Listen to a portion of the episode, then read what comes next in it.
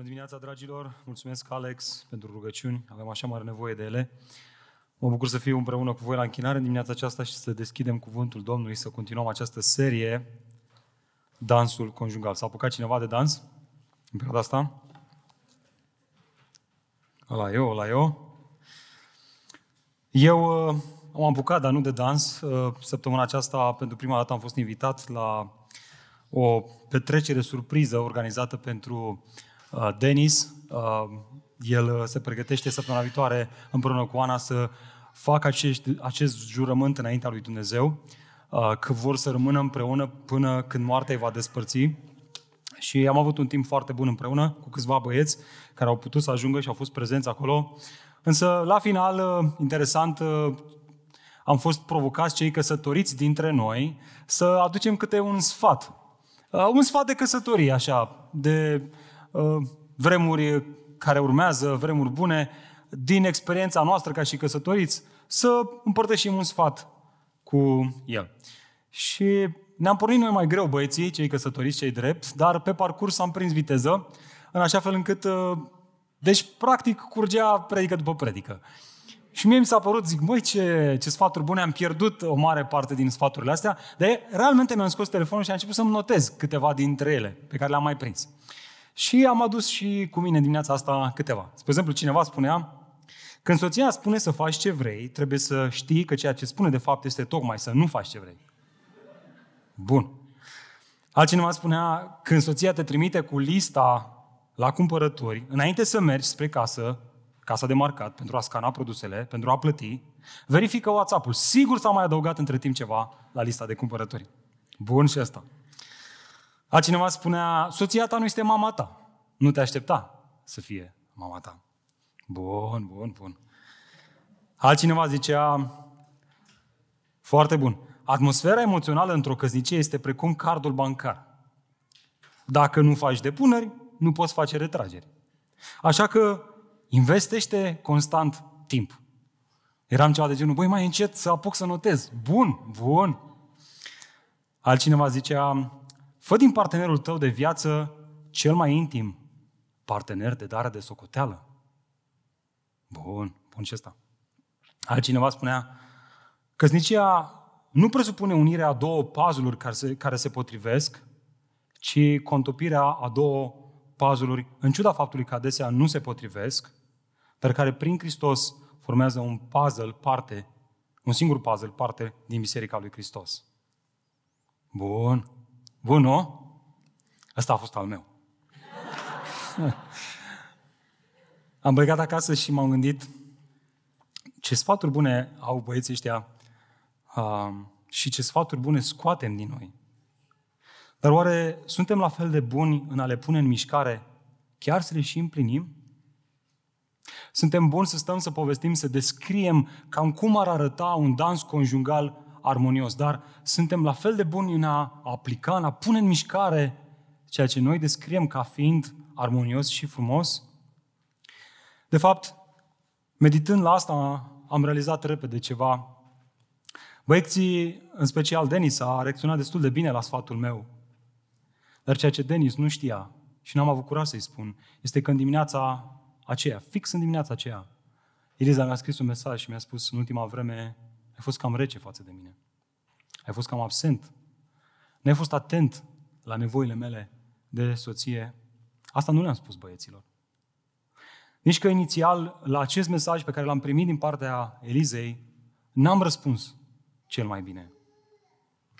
Haideți să fim onești. De cel mai multe ori, cea mai mare problemă în căzniciile noastre chiar și în dorința de a forma o căznicie, nu este că nu știm ce trebuie să facem, ce este bine să facem, ci că ne este greu să punem în mișcare ceea ce știm că ar trebui să facem.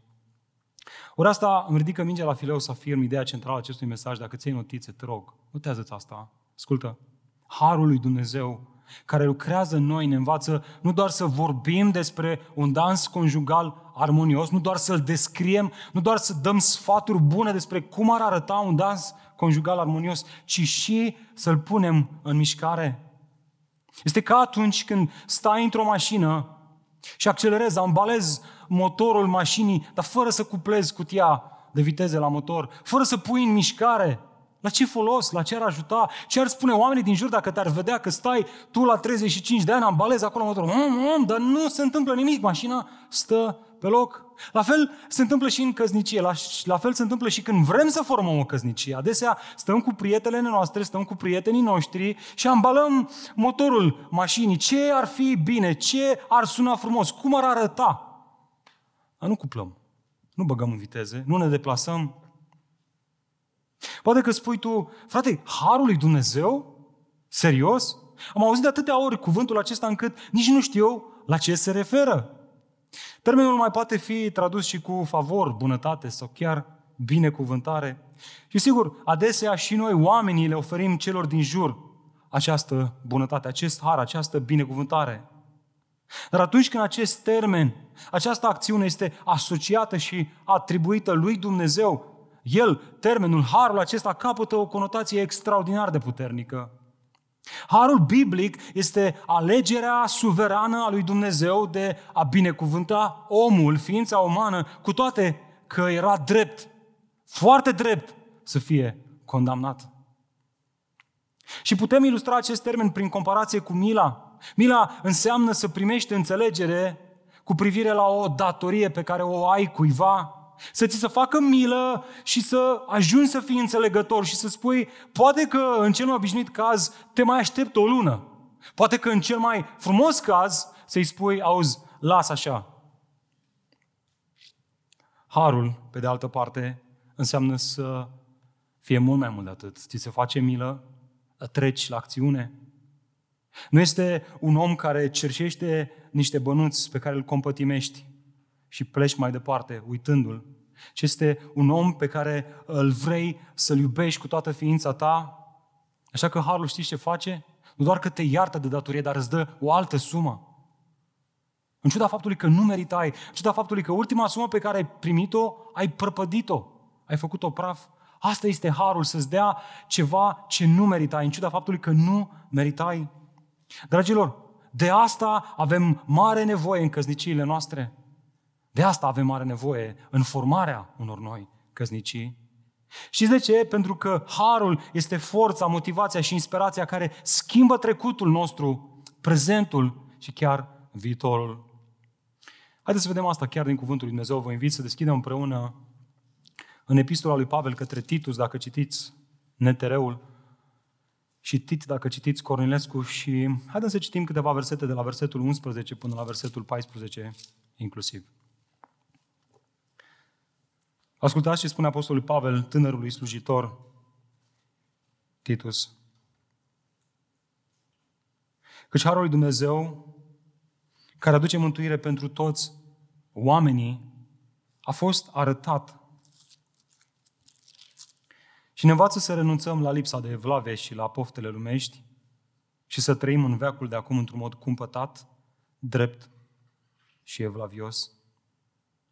Toate acestea în timp ce așteptăm fericita nădejde și arătare a slavei Marului nostru Dumnezeu și Mântuitor, Iisus Hristos.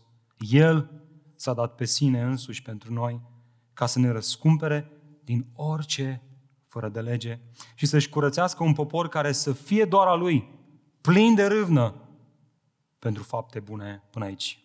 Cuvântul Domnului. Amin.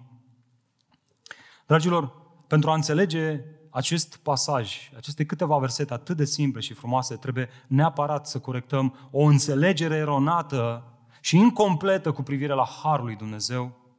Din nefericire, adesea noi vedem Harul lui Dumnezeu ca fiind acțiunea prin care Dumnezeu ne-a mântuit și asta este tot.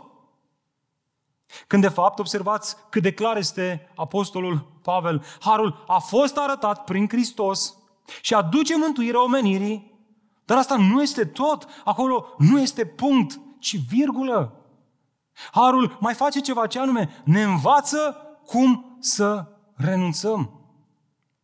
Iar timpul verbal folosit este un prezent continuu. Altfel spus, Harul lui Dumnezeu este dascălul, instructorul sau stimulul care ne împinge să punem în mișcare acele lucruri pe care știm bine că ar trebui să le facem, care dovedesc că suntem o nouă natură în Hristos Spre exemplu, prin Harul lui Dumnezeu suntem iertați de păcatele noastre trecute, de această condamnare. Și apoi, Harul lui Dumnezeu, tot prin acest Harul lui Dumnezeu prin care suntem iertați, primim putere să-L iertăm pe Cel de lângă noi.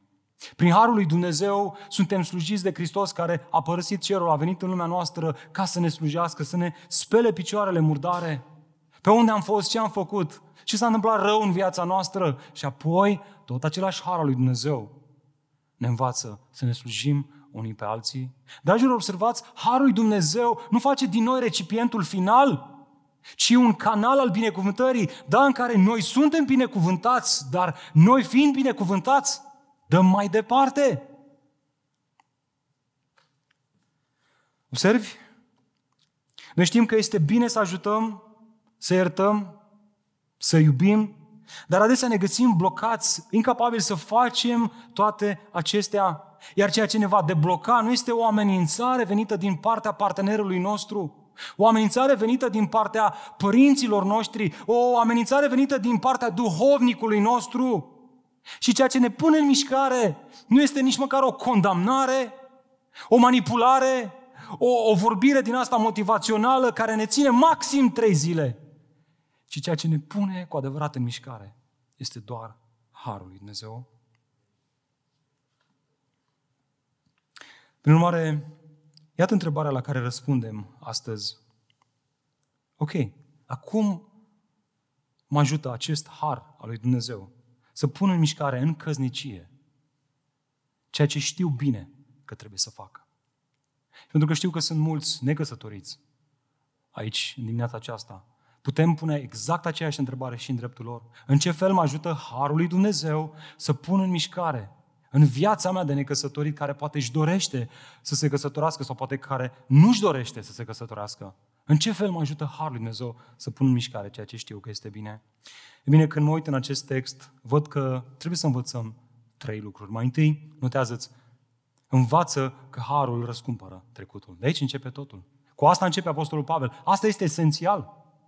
Începe cu trecutul tău. Învață că acest Har al lui Dumnezeu răscumpără trecutul tău. Ascultă versetul 11 și 12, prima parte, cum vin împreună.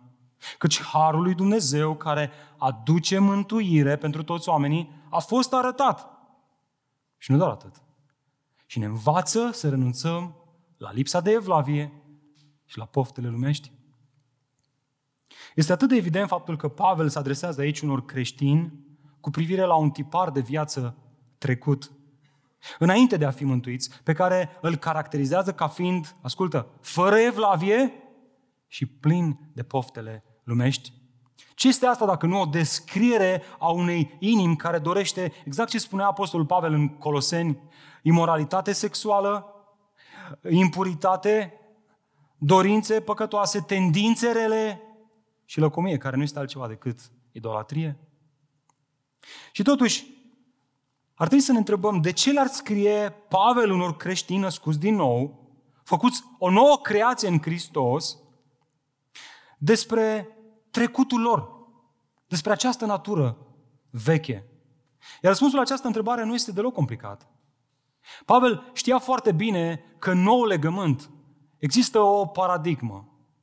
O paradigmă care adesea a fost atât de prost înțeleasă în Biserica lui Hristos, da, noi suntem o nouă creație în Hristos, suntem înnoiți, dar în același timp ne luptăm cu vechea creație.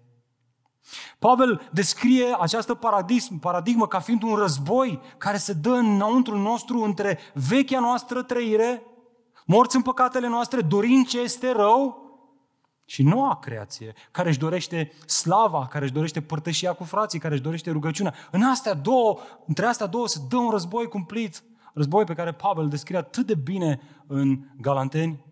Nu umblați prin vechea natură păcătoasă, ci umblați prin Duhul de viață care a făcut o nouă creație în Hristos.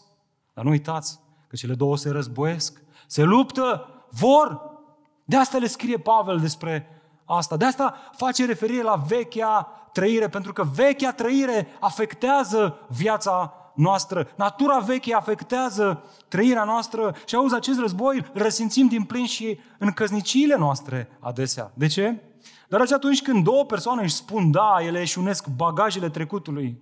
Și ce să vezi? Acolo sunt rufe curate, dar sunt și rufe murdare, pe care n-a apucat să le spele încă.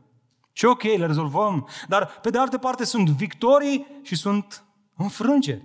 Sunt realizări, dar sunt și eșecuri. Acolo este natura nouă și este încă și natura veche și natura veche ne dă bătăi de cap. Dragilor, vă rog să-mi spuneți care este soluția la această dilemă. Ce este de făcut? Ce să faci când trecutul rușinos al partenerului tulbură căminul? Oare să arăți mereu cu degetul înspre celălalt din oficiu când apare o circunstanță mai grea, degetul tău să fie tu ești de vină, implicit. Oare să apelezi la sarcasm, la reproșuri sau jigniri? Ce spui despre amenințări sau manipulare? Sau condamnare și ultimaturi? Dacă mai faci așa, eu divorțez de tine. Sau plec la mama. Sau ai terminat-o, nu te mai atingi de mine. Haideți să ne întoarcem la textul biblic. Bazat pe acest text, pe aceste cuvinte ale Apostolului Pavel. Care este soluția la aceste lucruri din trecutul nostru care își arată colții în prezent? Uitați-vă, vă rog, în textul biblic. Haideți să lăsăm pe Pavel să ne învețe. Observați, căci Harul lui Dumnezeu ne învață să renunțăm. Falimentele din trecutul tău, eșecurile tale, păcatele tale sunt tocmai lucrurile care te califică să ai disperată nevoie de arătarea Harului lui Dumnezeu în viața ta. Altfel spus, să nu primești ceea ce meritai, ci în ciuda faptului că nu meriți. Asta îți vindecă cu adevărat sufletul, pentru că știm bine că cel rănit rănește. Atunci când Harul Dumnezeu inundă viața noastră și ne îmbrățișează, ne vindecă. Atenție, nu să le ocolești lucrurile trecutului, nu să le ignori, nu să te faci că ele nu sunt acolo, ci spune atât de clar Pavel aici, să renunți la ele. Adică să le oprim, să le oprești, să le dai la o parte. Cum să le dau la o parte? Prin arătarea Harului lui Dumnezeu în viața mea. Iată lecția pentru noi. Când primim curajul să recunoaștem că greșelile trecutului sunt cu adevărat amare, Harul lui Dumnezeu devine cu adevărat dulce. Haideți să reflectăm la următorul aspect. Recunoașterea slăbiciunilor și falimentelor trecute nu este o caracteristică a lumii în care trăim. nu așa? Cine scrie într-un CV greșelile pe care le-a făcut la companiile pe care, pe la care a lucrat în trecut? Cine adaugă la o solicitare de un job nou o recenzie, o referință a unui șef care te-a concediat? Cine face asta? Nimeni, nu? Ce creează această presiune social-culturală în noi?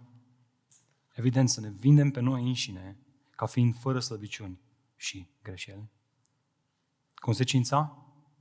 Acumulăm amărăciune pe care nu avem curajul să o împărtășim cu nimeni.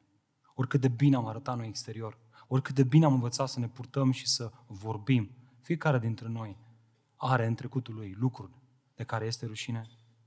Și știi care este drama? Că nici măcar la biserică nu mai avem curaj să vorbim despre ele. Pentru că nici la biserică nu se mai arată har. Toate astea în condițiile în care în versetul 14 Pavel descria harul cu aceste cuvinte. Uitați-vă împreună cu mine. El s-a dat pe sine însuși pentru noi ca să ne răscumpere din orice fără de lege, evident cu privire la ce s-a întâmplat în trecutul nostru și nu doar atât să ne cumpere de acolo și apoi să ne spele, să ne curățească, ca astfel să ne facă un popor care să fie doar al Lui. Fii atent. Plin de râvnă pentru fapte bune.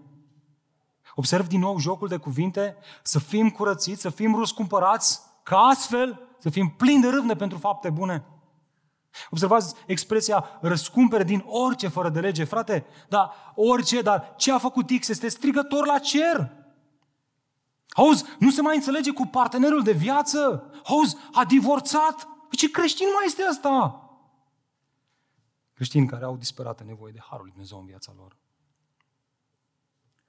Pentru că nu avem o doctrină biblică, adoptăm imediat cultura meritelor și performanțelor din lumea aceasta și nu facem altceva decât secularizăm biserica și ne îndepărtăm de ceea ce ar trebui să fie biserica. Un spital pentru bolnavi, oameni care au disperată nevoie de harul care să-i vindece. Observați, Pavel nu face asta. El, el rezistă acestei presiuni. El nu putea uita ceea ce i-a spus Domnul în slăbiciunile lui, acele versete pe care ni le-a citit și Alex dimineață, și anume că harul meu, îi spunea Dumnezeu, îți este de ajuns, căci puterea mea este făcută de săvârșită. Unde? În slăbiciune.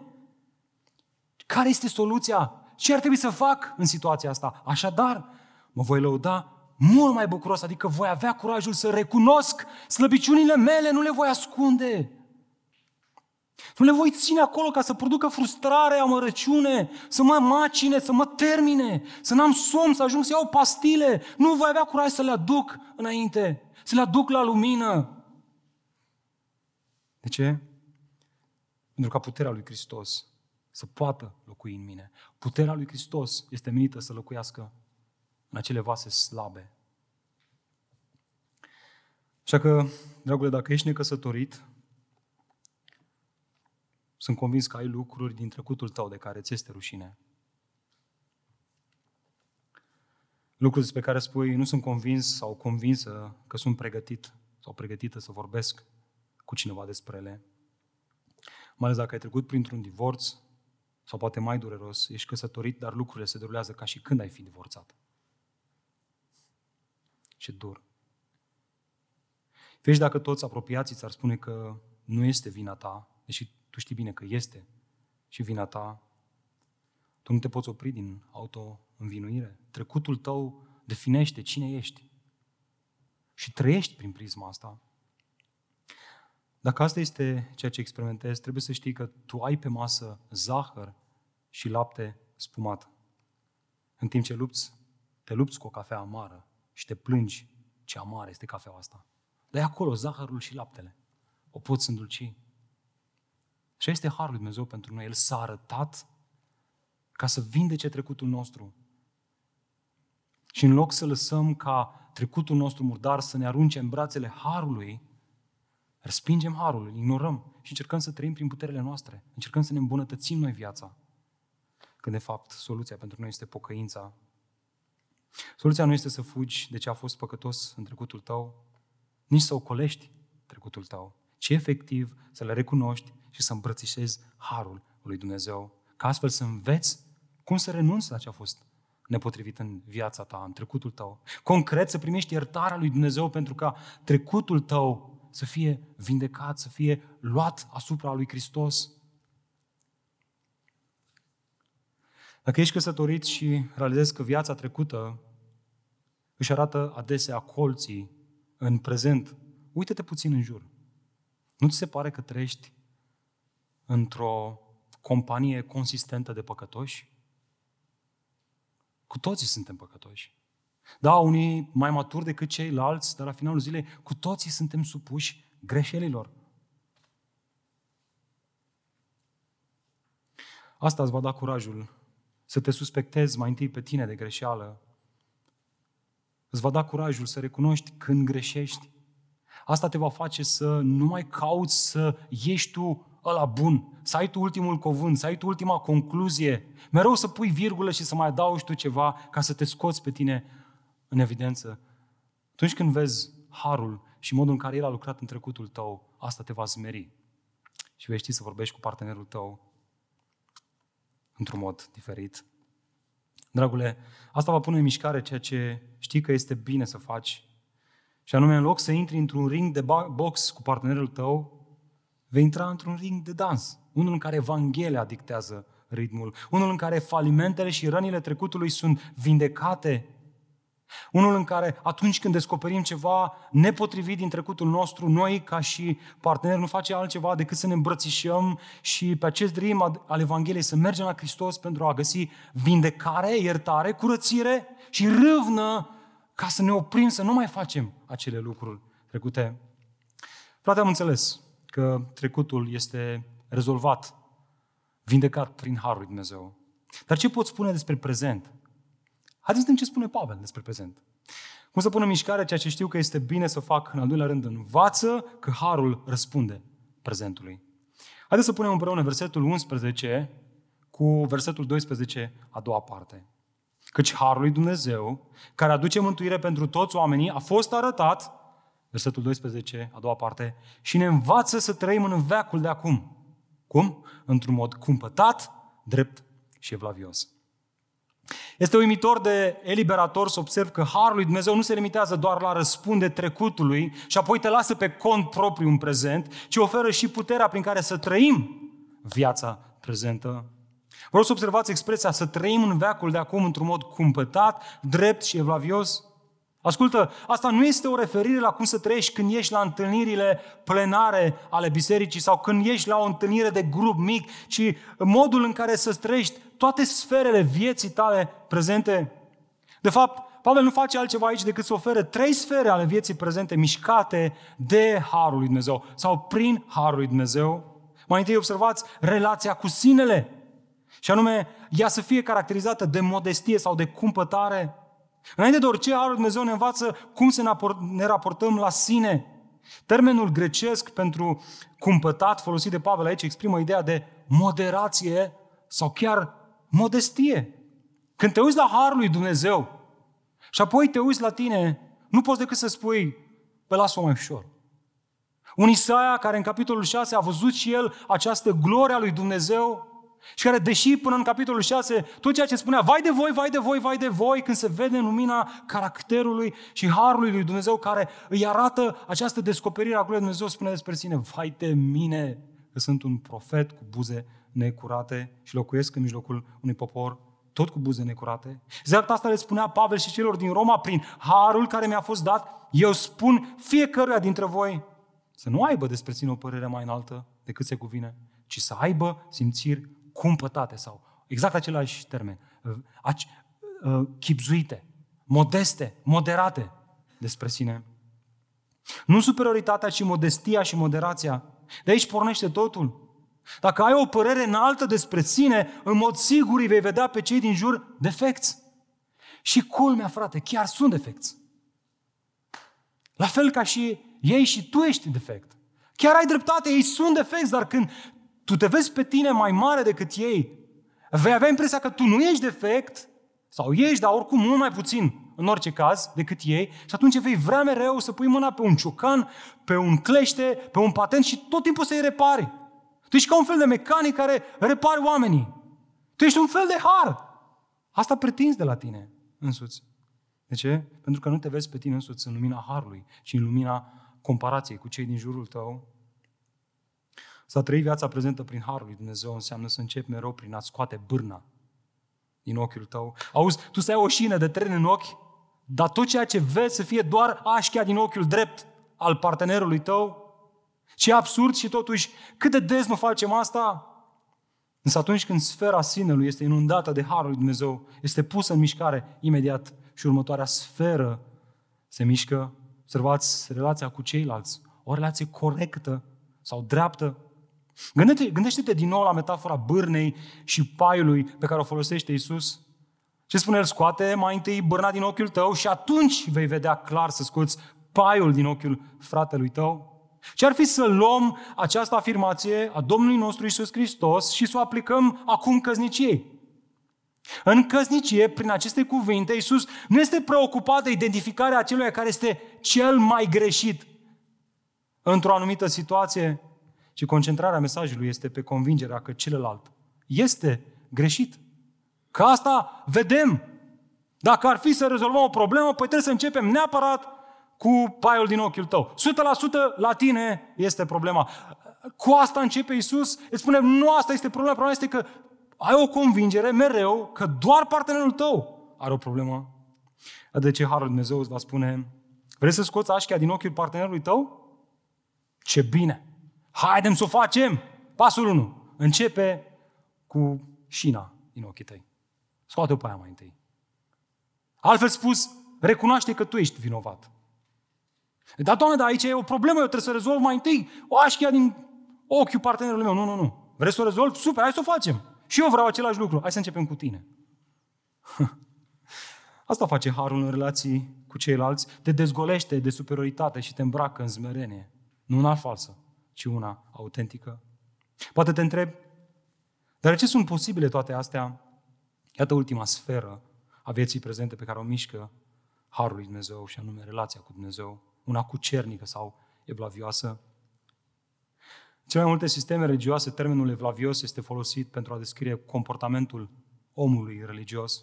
Ești evlavios dacă cauți să împlinești cu strictețe o listă de activități. Să mergi la biserică, să aprinzi o lumânare, să fii generos cu cel sărac și așa mai departe. Adesea, acțiuni morale chiar bune, însă foarte rar sau chiar deloc se realizează o conexiune între ceea ce fac și ceea ce cred. De fapt, în noul legământ, conceptul de viață evlavioasă, ceea ce fac, vine mereu, mereu, mereu din ceea ce cred cu privire la caracterul lui Dumnezeu. Altfel spus, dacă îl întreb pe credinciosul noului legământ de ce nu minte, răspunsul nu va fi pentru că așa scrie în porunca nouă din cele 10 porunci, ci răspunsul va fi pentru că Dumnezeul meu care mi-a oferit Evanghelia Harului este un Dumnezeu al adevărului. A minți ar însemna să fac ceva ce nu-l reflectă pe cel pe care îl iubesc și îl urmez.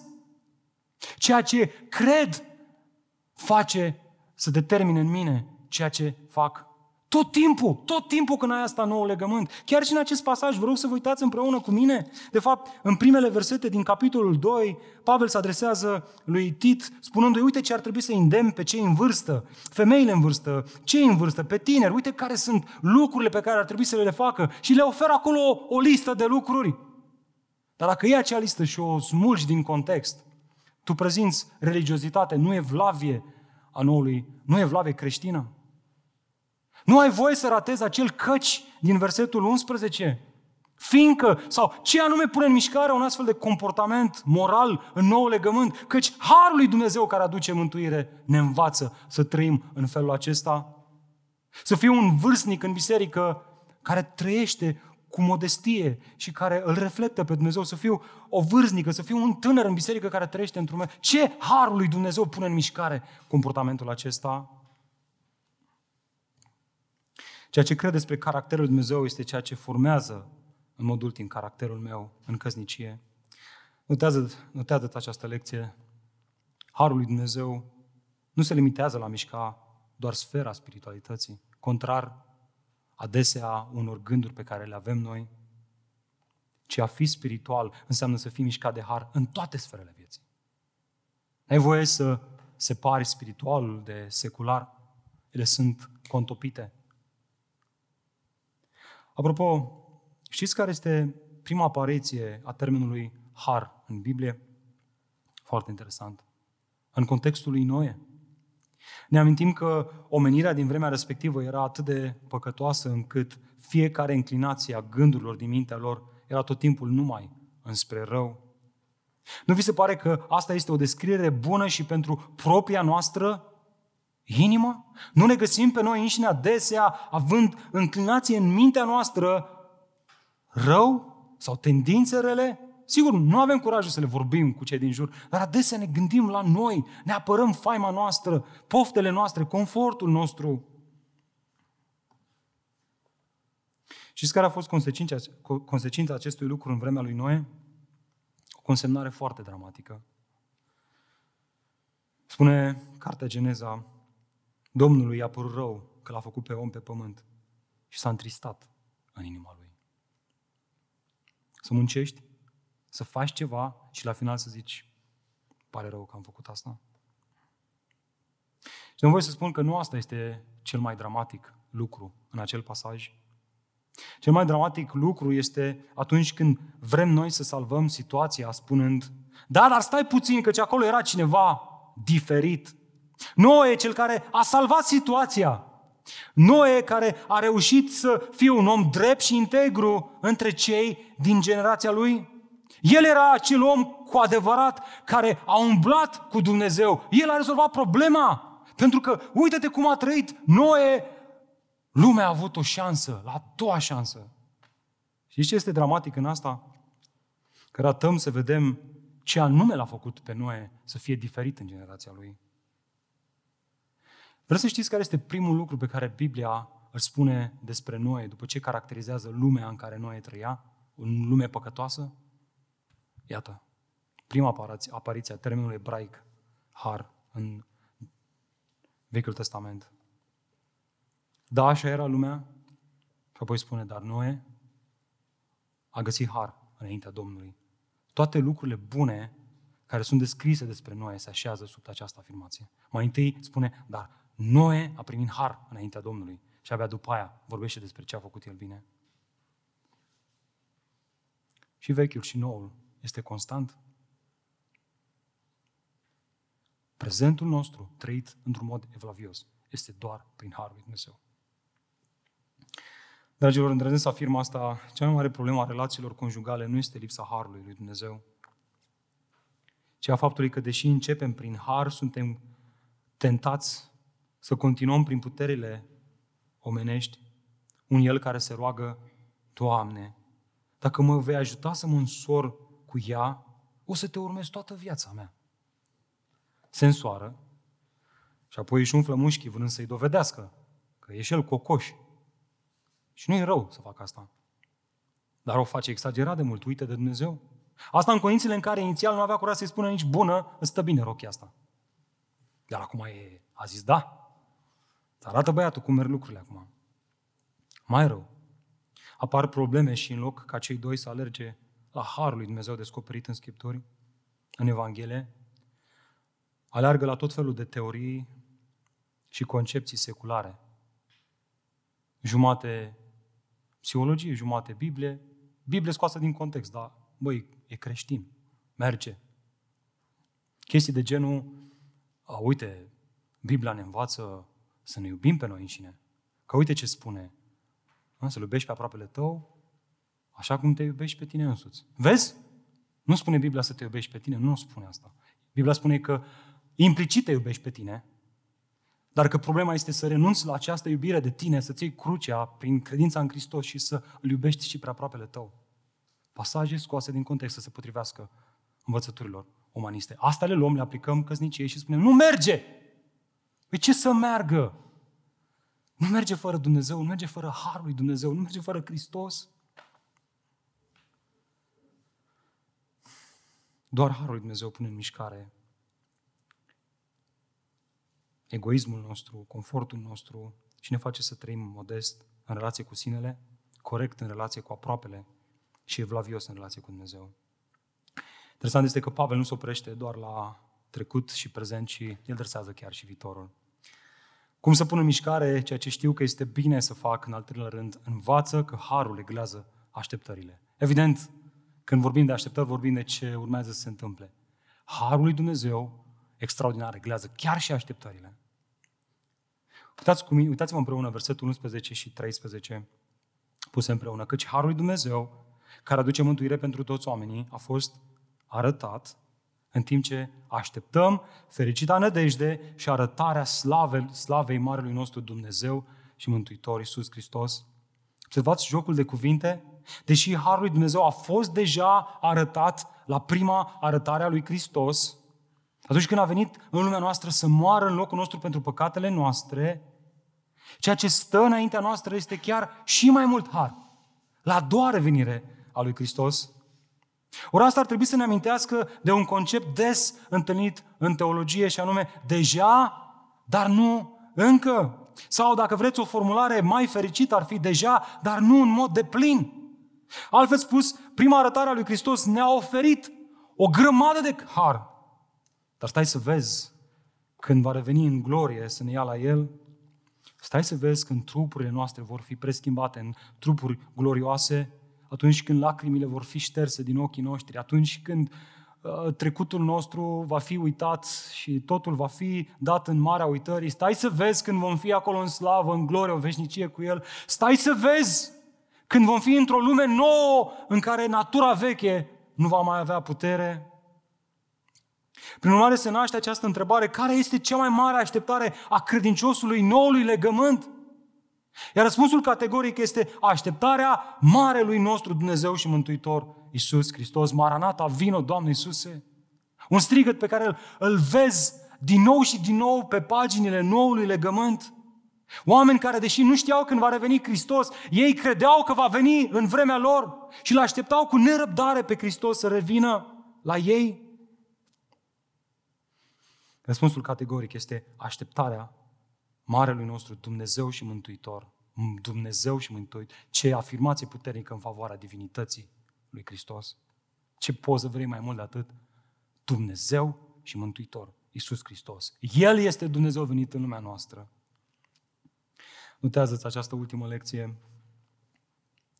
Dragule, indiferent ce așteptări ai în căsnicie, ele se vor transforma repede în dezamăgiri dacă nu sunt eclipsate de harul așteptării Marelui nostru Dumnezeu și Mântuitor, Iisus Hristos. Dacă suntem sinceri cu noi, vom realiza repede că avem atât de multe așteptări, unele extrem de egoiste, altele foarte legitime, iar altele de dreptul copilărești. Gen să-ți cumperi PlayStation 5 la 35 de ani. Da? Și n-ai curat să-i spui soției. vorbim cu băieții.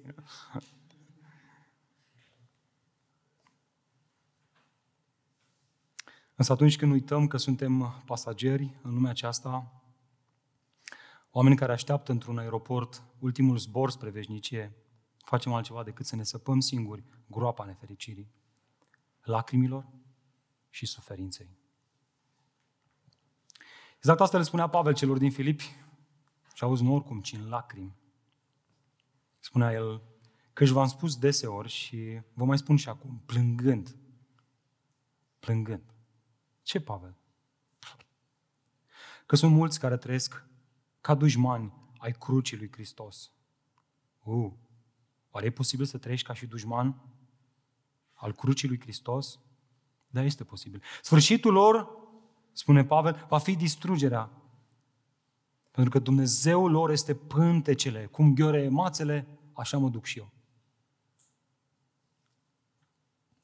Iar gloria lor stă în rușina lor. Ei se gândesc la lucrurile pământești. Și am fiți atenți un verset pe care l-am învățat încă de mici în bisericile noastre. Dar cetățenia noastră este în ceruri, de unde îl și așteptăm pe Mântuitorul nostru, Isus Hristos. Observați? Așteptarea cu nerăbdare a revenirii lui Hristos, convingerea că noi suntem trecători în lumea aceasta este ceea ce ne, ne dă puterea să spunem nu poftelor din lumea aceasta. Cum, de, cum ne-am scos acest text și l-am smuls din context?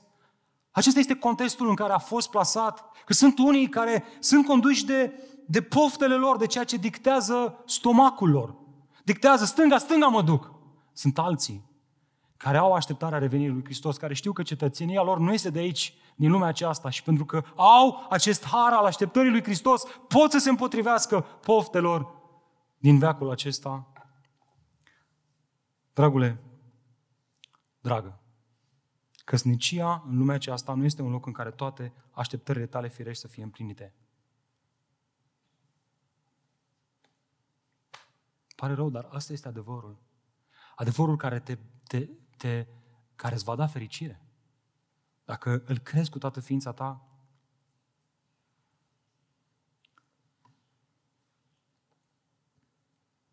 ci un loc în care să înveți împreună cu partenerul tău, partenera ta, prin har, cum să renunțați la lipsa de evlavie și să vă concentrați pe așteptarea revenirii lui Hristos. De-aia a așezat Dumnezeu pe Riza lângă mine, să-mi dea peste mâini, să-mi dea un mesaj, să-mi spun atunci când alunec. Pentru că așa cum spunea un băiat fac din ea cel mai intim partener de, de, de dare de socoteală al meu, pentru că ea știe tot.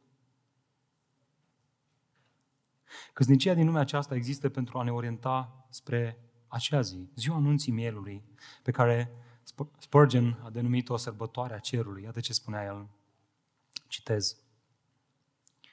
Cerul este întotdeauna cer și este plin de o fericire inexprimabilă. Dar până și cerul are sărbătoarea lui, Până și fericirea și are revărsarea ei de fericire. Dar în acea zi, când valurile proaspete ale oceanului infinit al bucuriei își vor face apariția, ce fluviu nemăsurat de încântare va curge din sufletele tuturor sfinților glorificați. Când vor vedea încheierea scopului grandios al dragostei. Dragule, știi care este încheierea scopului grandios al dragostei? Nu tu! Nu eu, ci altceva. A venit nunta mielului Soția lui s-a pregătit.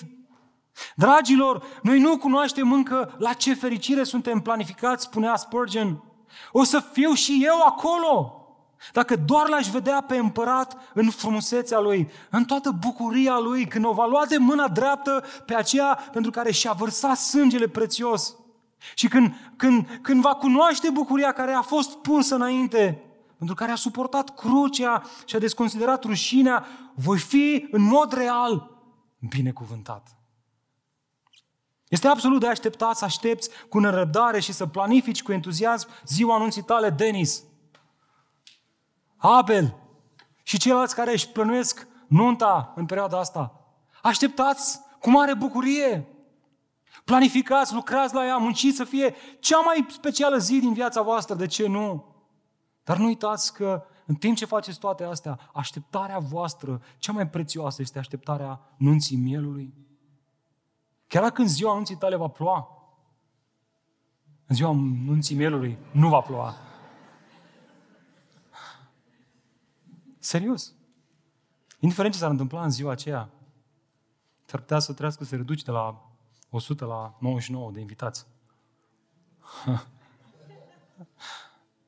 Auzi, ai înaintea ochilor tale, înaintea ochilor tăi spirituali, nunta mielului. Să cum așteptarea revenirii lui Hristos reglează toate așteptările în lumea aceasta, îl plasează în categoria unor bucurii, da, necesare, dar temporare. Toate acestea pentru că Harul lui Dumnezeu lucrează în noi și ne mișcă să punem în mișcare ceea ce știm că este bine și facem, să facem. Dragilor, haideți să concluzionăm. Dacă este ceva ce ne pune în mișcare în a face lucrurile alea bune pe care Domnul nostru Hristos ne-a învățat să le facem, atunci acel lucru este harul bogat care ne-a răscumpărat, care ne-a dat o viață nouă, care ne-a salvat, care ne-a ascuns pe veci în iubirea Tatălui, care ne-a dat o viață nouă, care ne-a eliberat de lanțurile trecutului, care ne-a spălat rușinea pe care a purtat-o Iisus, care ne-a răscumpărat și ne-a făcut prieteni ai Lui. Despre acest har vă invit să cântăm în dimineața aceasta. Tată, am vrea în dimineața aceasta să ne întoarcem realmente, să ne pocăim înaintea Ta. Să ne pocăim, Doamne, pentru că am crezut că noi avem puterea să punem în mișcare acele lucruri bune, fiind inconștienți că nu avem suficientă putere, că nu avem suficientă motivație. Avem una care ține trei ore, o zi, două zile, cel mult trei. Dar, Doamne, îți mulțumim pentru harul bogat care l-ai, l-ai revărsat din plin în viața noastră, deși nu meritam. Îți mulțumim că El, harul bogat, este ceea ce ne învață să o rupem cu viața trecută și să trăim în viața de acum. Evlavios, drept, modest, toate acestea în timp ce așteptăm revenirea Domnului nostru Isus Hristos Și n-am vrea, Doamne, să plecăm de aici până nu mijlocim pentru cei care au un trecut rușinos,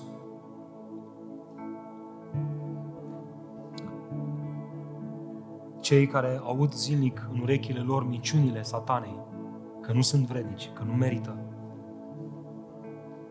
Doamne, ai vrea Tu chiar în momentul acesta să îmbrățișezi cu harul Tău, că harul Tău se revarsă și se arată în ciuda faptului că nu merităm. Ai vrea, Doamne, să le vindeci trecutul, să le speli, să-i curățești și să-i înnoiești în sângele mielului Domnului Iisus Hristos? Ai vrea, Doamne, să le dai darul credinței prin Duhul Tău cel Sfânt? Să nu mai trăiască în lumina cine au fost, ci să trăiască prin harul Tău. Doamne, nu vrem să ratăm ocazia să ne rugăm pentru cei care luptă zilnic cu păcatele trecutului și au impresia că nu ies la suprafață, nu ajung nicăieri, nu se întâmplă nimic, Smerește-i, Doamne. Smerește-i. Zdrobește-i. Și fă, Doamne, că această amărăciune a păcatului să-i arunce în brațele Harului, un Har care să-i transforme și să-i schimbe. Să trăiască sfânt pentru că Tu ești sfânt.